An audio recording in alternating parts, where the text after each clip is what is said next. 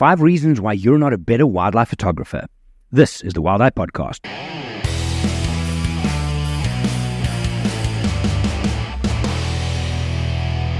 Hey everybody, my name is Jerry, I'm from Wild Eye, and there are reasons why we don't grow as photographers.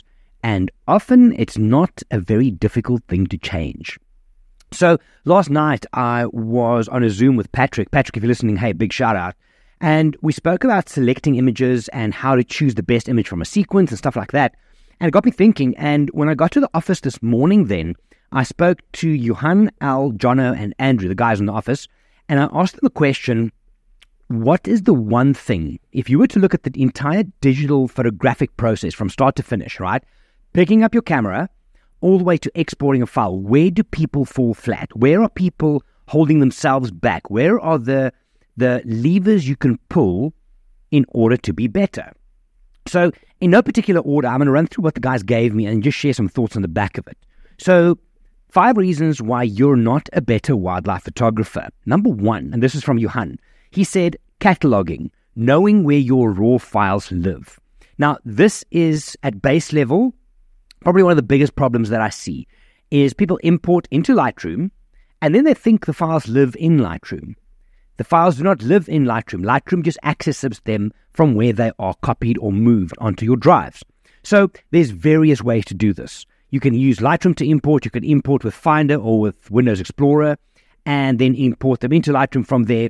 You can have external drives, whatever the case is. But if you do not know immediately where your files live, you have a problem. Because people will delete things because they think it's in Lightroom, then they delete the files. That's holding you back from being a better photographer, is not knowing where your raw material is, is kind of a big deal. Yeah, it's kind of a big deal. So I've spent a lot of time on um, Zooms, on team viewers, on trips, doing this with people and breaking it down so that they understand where the raw files live, that you can access it not only with Lightroom, but with other programs as well. So the first item on our list of why you're not a better wildlife photographer is cataloging. You need to know where your files live. Right, number two, and this is from L, is understanding the base settings and just basically understanding your camera. So what he said is, when you get to a sighting you pick up, can you adjust your base settings very quickly? Now, if you've been with me on a trip, you'd know I normally, in the mornings, I'll say to you, okay, cool, what is your standby settings? Which means you can just pick up and start shooting. But that would maybe just give you a proof or a document shot. If you know my continuum of wildlife photography, you'll know what that means. If not, send me a mail, right? You should be able to pick up, look at the scene, and immediately think, okay, I need more aperture, less aperture, more I S O, less I S O, whatever the case is, underexpose, overexpose. If you do not know those base settings and what buttons you need to press on your camera, you're not going to be a better wildlife photographer anytime soon. You're holding yourself back. Right? I've said this in many podcasts and I think blog posts in the past as well, is if you still have to ask all the time, what should my I S O be? What should my shutter speed be? What should my aperture be? What is exposure compensation? If you're asking those questions four, five, six, eleven, twenty-seven safaris deep, you're not learning and you're holding yourself back. Obviously, if you're a new photographer, yes, let's walk that road. Let's get it done. But at some stage, you got to start trusting yourself and knowing what the answer to those questions are. Because if you do not understand the base settings for a given scene, just ballpark at least, or what the buttons on your camera do, you're not going to be a better wildlife photographer. Right, Johan then came back and he had another one, and he said, understanding the scene and subject and what you want from it. Now, this links to what I'm going to say at the end of this, but and Andrew also mentioned it, but is looking at a scene. It could be a lion under a tree with side lighting. It could be a family of elephants drinking. It could be a leopard up a tree with a spotlight. It's looking at a scene and understanding what is possible photographically and what is not. So being able to look at the scene and judge, okay, cool, a wide shot's not going to work here for X, Y, and Z reasons, or a telephoto shot might not be the best option because the sky is great. Now, yes, this definitely does come with experience. And also, if you've traveled with myself and the Wild Eye Guide, you'll know that we call these things for you. Look wider, include this, pull back, zoom in, right? I know there's a lot of photographic guides who shoot for themselves and they do not do that. Sorry, Patrick, I'm just picking up on a conversation that we had. Moving on. Um, but it's it's that thing of looking at a scene and knowing I need to underexpose this, whatever I'm going to do, or I need to shoot wide because the environment lends itself to it. There are ways that if you don't get to the bush enough that you can work around it.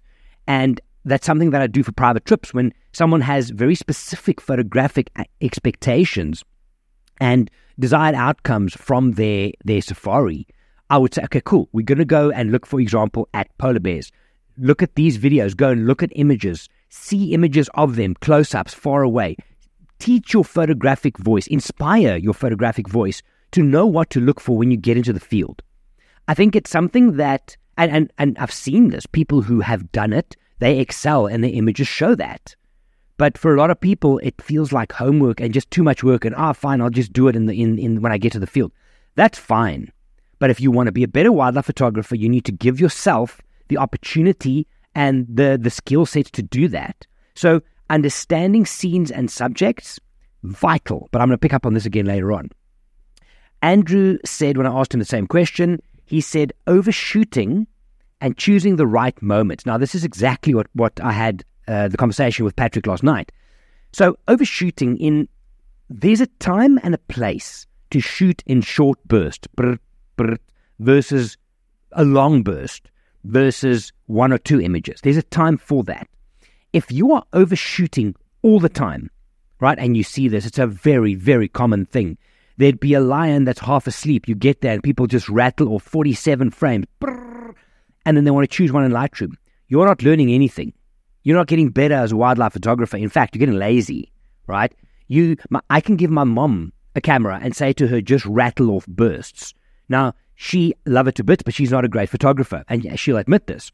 But if she just rattles off thousands and thousands of frames and then chooses images afterwards that she likes, she could pass as an acceptable photographer.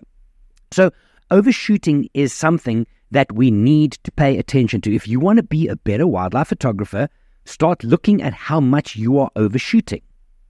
Because if you're just rattling off frames, it means that statistically, somewhere in there, you're going to get a good shot.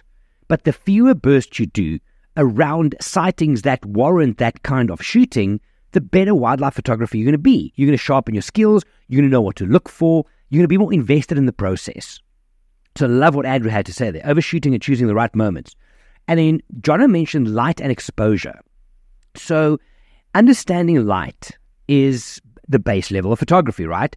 But a level deeper than that, what he said is understanding exposure, when to overexpose and when to underexpose.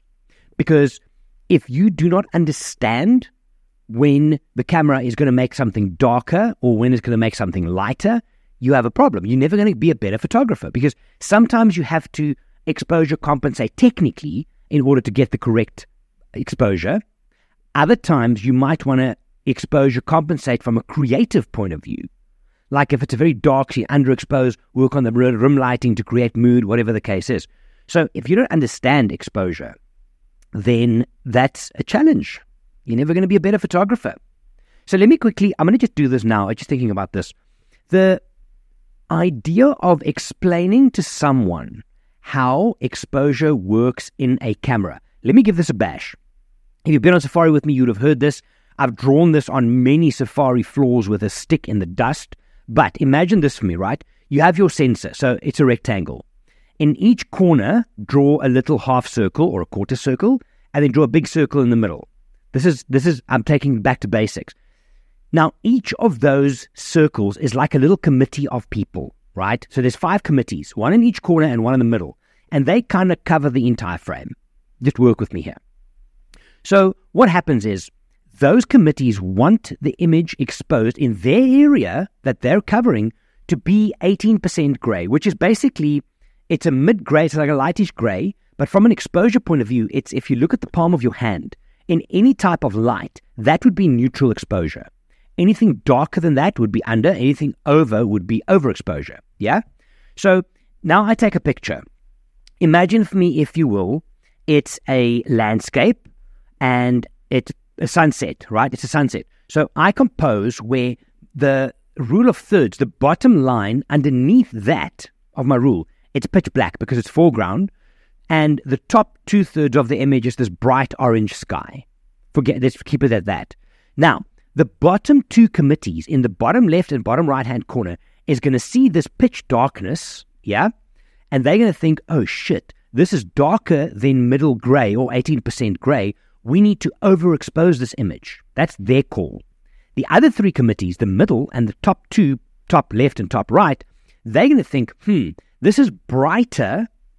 This is brighter than eighteen percent gray. We need to underexpose. So now, three committees versus two committees, three will win. And then the entire frame is underexposed a little bit for the camera to try and get it closer to eighteen percent gray. Keeping up, does this make sense? Obviously, there's metering modes and so on and so forth, but this is the base foundation of it. So that's what you need to understand. It's very, very easy to show this on an iPhone. If you point your iPhone at the sky and you give it fifty percent sky, fifty percent foreground, right? The camera is trying to balance the bright and the dark. You now just click on the sky and you'll see the sky becomes light or becomes darker so you can see it better, but the foreground also gets darker to the point where it's black and there's no detail. On the flip side, same scene, if I click on the foreground on my iPhone, it'll make that lighter so I can see it, but the sky will also go lighter and it'll blow out. That, in a nutshell, is exposure compensation. If you need me to go deeper, come on a trip or uh, get in touch. We can talk through it. But that, if you don't understand how your camera sees this and how you can control exposure compensation, and normally when you're doing exposure compensation, you're fighting the camera. You're going in the opposite direction because you want to keep something the same. Obviously, yes, I know, exposure modes and metering modes will make a difference, but that's the foundation of it. So for those of you that are wondering, if you go to spot metering, for example, the middle committee gets eighty percent of the vote and the rest of the guys in the corners, they only get twenty percent shared. So whatever happens, the middle committee will decide whether the camera wants to over or underexpose. You then have to decide, do you go with the camera or normally do you fight it in exposure process? You can listen to all that again if it's not clear. Otherwise, get in touch, come on a trip. We'll do it in detail. Right. So there I went off on a tangent. Let's bring it back. So the five reasons why you're not growing as a photographer. Number one, your catalog is a mess. You don't know where your raw files live. Vital. Number two, understanding base settings for given scenes and understanding what the different buttons on your camera does. Number three, understanding the scene and the subject when you look at it and knowing what you could potentially, even just ballpark, get out of that scene. Number four, overshooting. Overshooting is holding you back, I promise you that. There's even instances at river crossings, for example, where you don't have to just fire off one hundred seventy-nine frames back to back, but do short bursts around the action. And then number five, there's understanding exposure and exposure compensation and light. Now, the reason I thought of this episode and to put this together was based on my conversation last night. And the one thing, and I said this to Patrick, is that I see most often go wrong on Safari is people would, and we normally do Lightroom at some stage during the trip, and people would sit, let's say, for example, at the Mara Camp around the media tent table. Everybody's working. They're having a gin and tonic. They're editing. We're floating around. We're helping out. And then you'll go around and someone will be processing an image because they want to get something onto social or send it to their family at home, right?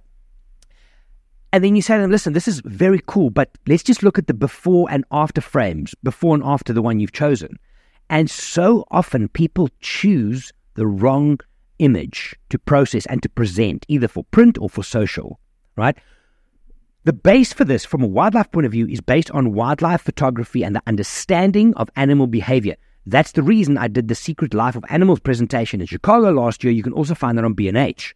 Go and search YouTube for Secret Life of Animals, my name, and B and H, and you'll find the presentation on there, is which image shows in the best way the animal's particular type of movement, the animal's particular type of behavior.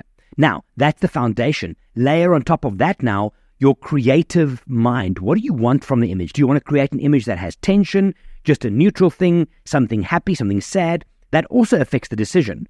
And then, obviously, on top of that, you layer composition, both from a two-dimensional three uh, uh, rule of thirds point of view, as well as depth, aperture, right? Depth of field. So the process for me that so many people miss is choosing the right image from a sequence. And that's something that, uh, I know, Patrick, you and I are going to work on that, but I might be doing some videos in future as well but it is something that on every single trip is which one do you choose? And it doesn't have to be wildlife alone.